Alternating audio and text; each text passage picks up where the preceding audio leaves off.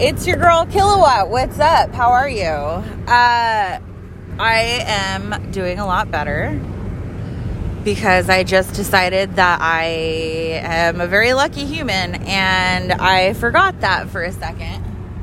Um, sometimes, whenever you get to a place where you're super depressed and like down on yourself and you start becoming a fucking whiner, not that I was being a whiner, okay, but I just felt super alone and I felt fucking weird and nobody got me. I didn't think anybody got me and then it turns out I got a lot of people that fucking get me.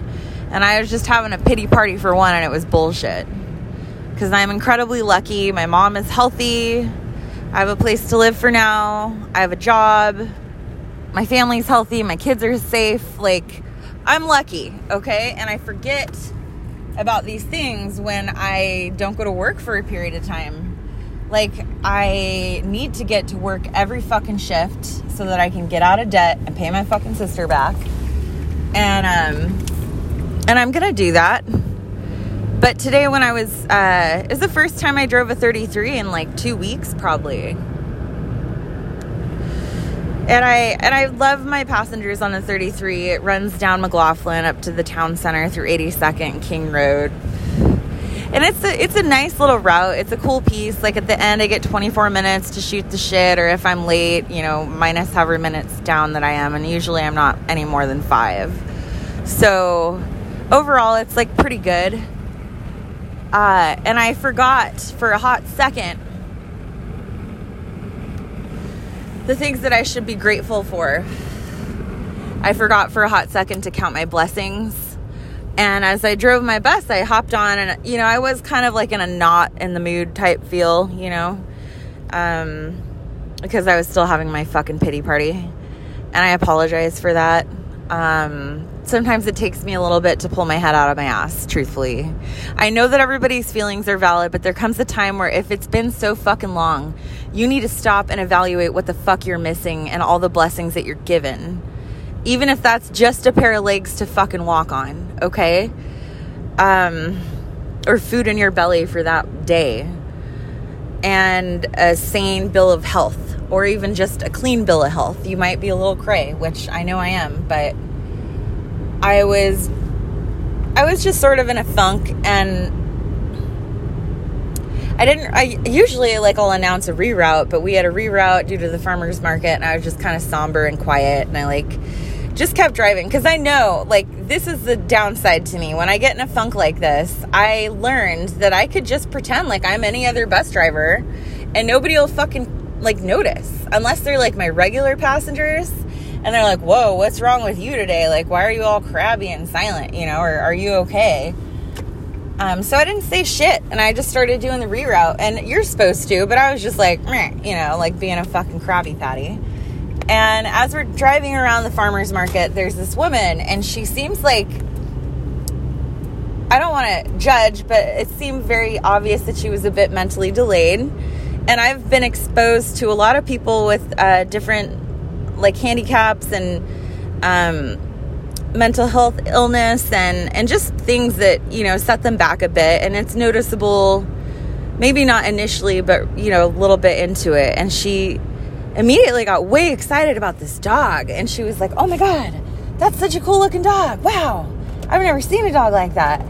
And it was cute because she does what I do. So she could have been like on the spectrum or just mentally delayed. I couldn't tell.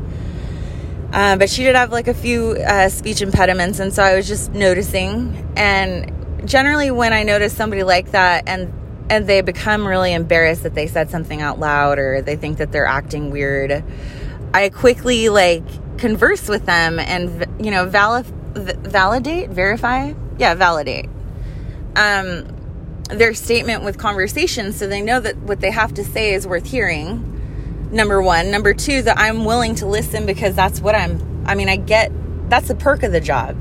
I'm just chilling and if you're gonna share some fucking knowledge with me then that's a win okay? That's just some shit i don't gotta go through that i could apply to my own life. So it's kind of like you know, I'm like a sponge of life lessons or even just like listening. Um, practicing listening is quite actually beneficial because I don't do a lot of it.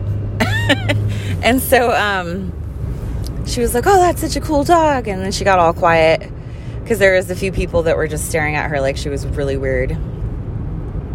And I was like, "Oh, where?" And she's like, "Oh, over there." And I was like, "Oh, I see it." I said, "Wow, that's really cool. I've never seen one like that before." And I said, "What's your favorite kind of dog?" And she's like, "Oh, I want a medicine dog." I said, "Oh, like Beethoven?" And she's like, "Yeah, like Beethoven." She's like, "I want a big, fluffy dog just like Beethoven, like in the cartoons where you get sick." And so this could possibly date her age, but uh, back in the day and mine, um, Looney Tunes had uh, like a little bit of a pilot with this really cool. Uh, I can't remember what kind of dog it is. Fuck, man. It's it's the Beethoven dog. Like you're gonna have to bear with me, but that's the dog. And that particular dog would be in charge of rescuing people that were out in the cold and freezing in the snow. And they would bring them maple syrup and warm them up and let them, you know, cuddle them and get them all set to go and get them back to the you know the hospital or the campsite or wherever it was that they got lost from. And so she was like uh yeah but you really gotta like i said well that's a big dog. She goes yeah but you really gotta like those dogs because those dogs slobber a lot. She's like a lot. And i was like oh my. She kept saying that. I thought it was so funny. But then like towards the conversation we started talking about her family and her twin sister that died. And we talked about her parents that had died, and she talked about her aunt that died who had been taking care of her. And so I realized that she didn't really have anybody. And, um, and towards the end of the conversation, she was very sweet and she was, um, she was very diligent in explaining to me that everything happens at the perfect time, always exactly timed out the way that God intends. And she said that that's what helped her get through all those times where she missed her sister and her mom and her dad and her aunt and like everybody that could help her. She said when she feels super alone, she remembers that everything is as it should be, which is fucking amazing. And she said, I know that I'm supposed to be where I'm supposed to be, and I say the things to the people that need to hear them. And she said, Last night, was really cold. And I said, Yeah, it was. It was like super cold. And I almost went on to say, like, oh, I had to like turn my heater up, you know. And I didn't say it, I just was listening. And she says, I had to walk 16 miles just to stay warm. And and then tonight I walked, you know, I watched her like she got off at the Mac station and I was like, whoa, like that's fucking heavy. And then she got off at the Mac station and I thought, oh well hopefully she's going to a shelter. And then I saw her when I was on my second loop outbound, which means she caught another 33 going back down McLoughlin. So she just staying warm on the bus. And um and I saw her over by Jennings and she had her hands in her pockets and she was walking and she kind of stopped and she was looking straight down McLoughlin and then she sort of turned around and she was trying to figure out what direction she was going to go and I realized that she didn't have any place to go. And I was like, oh, fuck, man. I'm over here having a goddamn pity party because I feel out of place. When this woman doesn't have a fucking place, she's got nobody and she's got nothing. And and she's lost in her own mind and and it was the most fucking heartbreaking thing to see. And I made a note. I said, okay, if I see her the second round, I'm going to just pull over wherever she is and tell her to hop on um, and see if I could take her to a shelter or something. And I didn't see her again.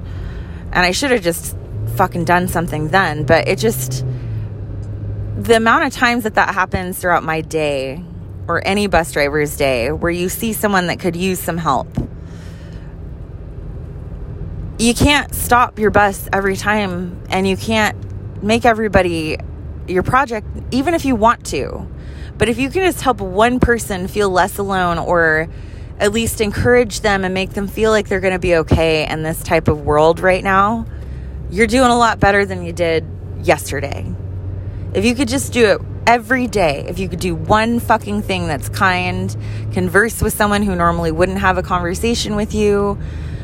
But it's important that you take the perspective that they have and you apply it to your own life and you count your own blessings. Like, I'm going to my daughter who's safe with her dad and I'm going to sleep at their house tonight cuz sometimes if I don't want to drive, like let's say I have to work the next morning and I don't want to drive all the way into town and you know Braylon's got school, I can at least count on me going there, sleeping over, sleeping in her bed, getting her up and ready for school. That way Brent can sleep in sometimes and then he'll take over when I get ready to leave for work. And that so far has been a really nice transition and it's helped quite a bit. But I mean, I'm very lucky. I'm so lucky. I have a car, and yeah, my fucking tires are bald, and and I'm gonna need to do a lot of maintenance at some point. You know, I have things to pay for, and you know, responsibilities I need to step up and and handle. But I have the ability to do that, and I just have to apply myself, and I need to get my fucking mind right. And I failed to see that I'm not alone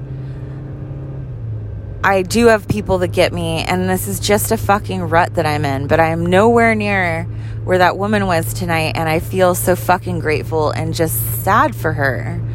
But also grateful that she came along when she did because I was being such a whiner. I was, I mean, and I know that that's wrong to say that, but like, of course, everybody's feelings are valid, you know, and it's important not to get swallowed up by the emotions, but sometimes if you forget what you have, you'll lose it. And it's so important that you don't forget your blessings that you've been given every day. And it's important to pay attention to what you have and just realize that there are people out there that have nothing.